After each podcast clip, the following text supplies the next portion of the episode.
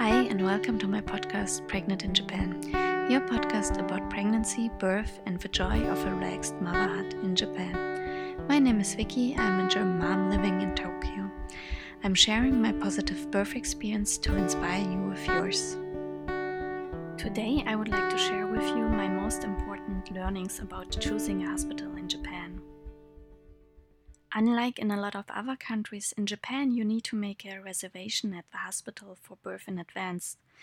And some hospitals can fill up quickly, so best is you start to look for a facility as soon as your pregnancy is confirmed um, by a doctor. For myself, I made a list of uh, my six priorities or six factors, and here they come. At that time, when I made this list of priorities, I was not familiar at all with natural unmedicated birth. Therefore, I wanted to have the option of an epidural. So, if an epidural is possible, was one of my first um, priorities. And actually, a lot of Japanese hospitals don't offer epidurals, and it can happen that especially these hospitals that offer one are quickly fully booked. My second priority was that my husband could attend birth. When I did my research, I read that traditionally fathers were not allowed to attend birth in Japan. Although um, I was in four different facilities in Tokyo, and in every single one, fathers or birth partners were allowed and also from my um, other friends who were pregnant and gave birth here in Japan, I haven't heard anything about restrictions regarding um, birth partners, uh, so husbands or uh, doulas, for example. The only reason why a husband and birth partners could not attend at that time was because of the COVID 19 pandemic. Anyways, um, I think it's a good idea just to double check uh, at your facility that you are interested in if uh, birth partners are allowed.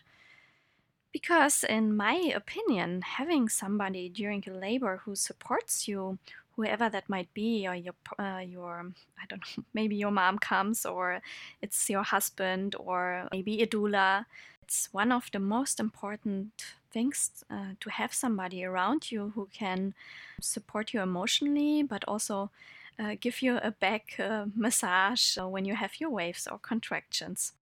My third priority was the distance from my house to the facility. How far is the facility from your house? For me, it was important that the facility is not too complicated to reach because I took the train for each checkup, and usually a lot of Tokyo's trains are very crowded. Of course, it also depends on where you live. Some train lines are packeder than others, and then there's also peak time, early morning, and then afternoon, where everybody is going to work or coming back from work. My train line, the Den Toshi line, is like always packed, it seems, but especially in these peak hours. Even though there are designated seats for pregnant women, sometimes it's just so packed that you can't not even reach this area. And later on in my pregnancy, I did not want to travel too far with my big belly, and especially when the summer came up and Tokyo summers can be very, very hot, and checkups become more regularly. And when I talk about the distance from your house to the facility and vice versa, I don't mean uh, just the physical um, distance, meaning kilometers, like two, three, four, five kilometers or more. It's um, also about the connection of the trains because it can happen that the facility is quite close to your house, but you have to switch trains maybe two or three times. So, check on, for example, Google Maps how easy it, it is to get there from your place for the day when you actually go to your facility to give birth, I recommend to order a taxi. There are special maternity taxis in Japan that will take you straight to the facility um, where you need to go. You simply have to sign up on the webpage of this maternity taxi firm. There are several with your name and number and where you need to go and your expected due date. And it's quite nice because when you call them, I think you don't even have to tell them your name because they already have your number in the system and they come straight to your house and uh, know where to go and um, are ready. and it's not even um, a lot more expensive than a normal cab. I know some moms to be, they are actually worried about the distance from the house to the facility, um, not for regular checkups, but um, for the day of um, delivering their babies. I personally would not worry too much about how long the way is because usually the baby does not come as quick as in one hour once um, the contractions or waves get more regularly. But it takes some time from the moment when you leave the house until the baby's born. But of course, there are always exceptions, and um, everything can always happen. My fourth priority was feeling comfortable at the facility. For this, I think um, it's helpful when you get to know the environment of the facility and also, as far as possible, the staff, so doctors and midwives. I really wanted to do a touring um, at the hospital before choosing one. However, I found it was um, complicated because not all hospitals would offer such a service. From the four facilities I saw, it was just possible at two. One of them was Seijo Kinoshita, and it was for free, and the other one was at the Matsugaoka Birth Center, which cost around 5,000 yen with um, detailed information. At the two other hospitals, which were Aiiku Clinic and Red Cross Hospital, they wanted me to register directly and come for a checkup. So, because I wanted to see the hospitals, I ended up um, doing a first registration and also the first uh, clinical checkup with um, all the basic exams. And I ended up um, paying at each hospital um, for those for those first registration. And even though I had the coupon book, um, the coupon book had just one sheet for the first registration. But because I was in four different facilities, I um, ended up paying three times the first registration myself. if you still want to see uh, these hospitals um, but don't want to register directly, I recommend just to go there without an appointment and as far as it's possible to roam around and have a look at it and see how the atmosphere is. You can also go to the reception and simply ask some question and see how the staff reacts and um, how they treat you or how friendly they are. Who knows, maybe they think it's a little bit weird, but hey, it's about you and it's about giving birth, which is a, a pretty big event. So do what feels right for you. Uh, it's about you and your baby. If you get to talk to some midwives or doctors with or without registration, you can also ask them if it's possible to bring your music or your aroma essential oils or whatever would make you feel comfortable when you give birth.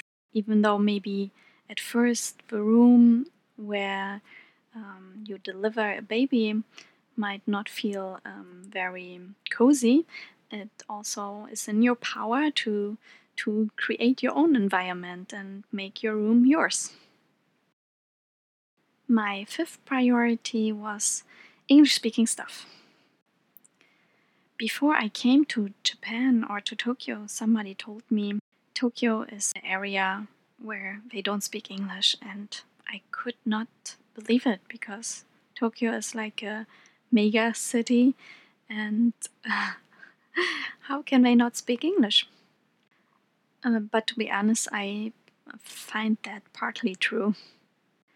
And not all the hospitals have English speaking staff. At Aiiku Clinic, the midwives spoke, and the midwives and the doctors spoke very good English. Although the Aiiku Clinic is not the place where you will deliver your baby, it's the Aiiku Hospital.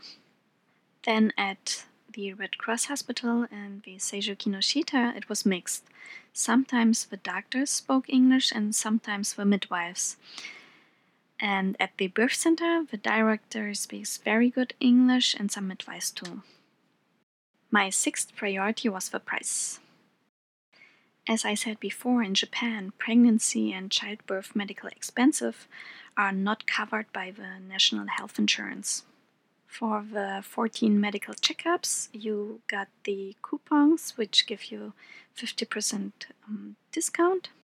And for delivery and hospitalization, the Japanese state will reimburse up to 420,000 yen, depending on your hospital cost. I found that the hospital costs differ a lot. For example, the private clinic like Aiiku was the most expensive I found.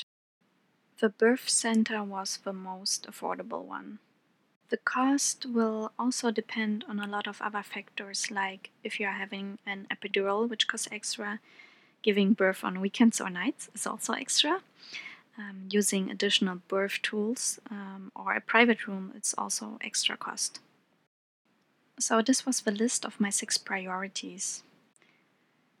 I recommend that you write down your mandatory requirements for yourself, what is most important for you. And for me, I figured my top two are that my husband could attend and also feeling comfortable at the place. I hope that was helpful for you and let me know what you think and if there's anything else to add. If you prefer to watch a video about this topic, I made a YouTube video about it and I will put the link in the notes.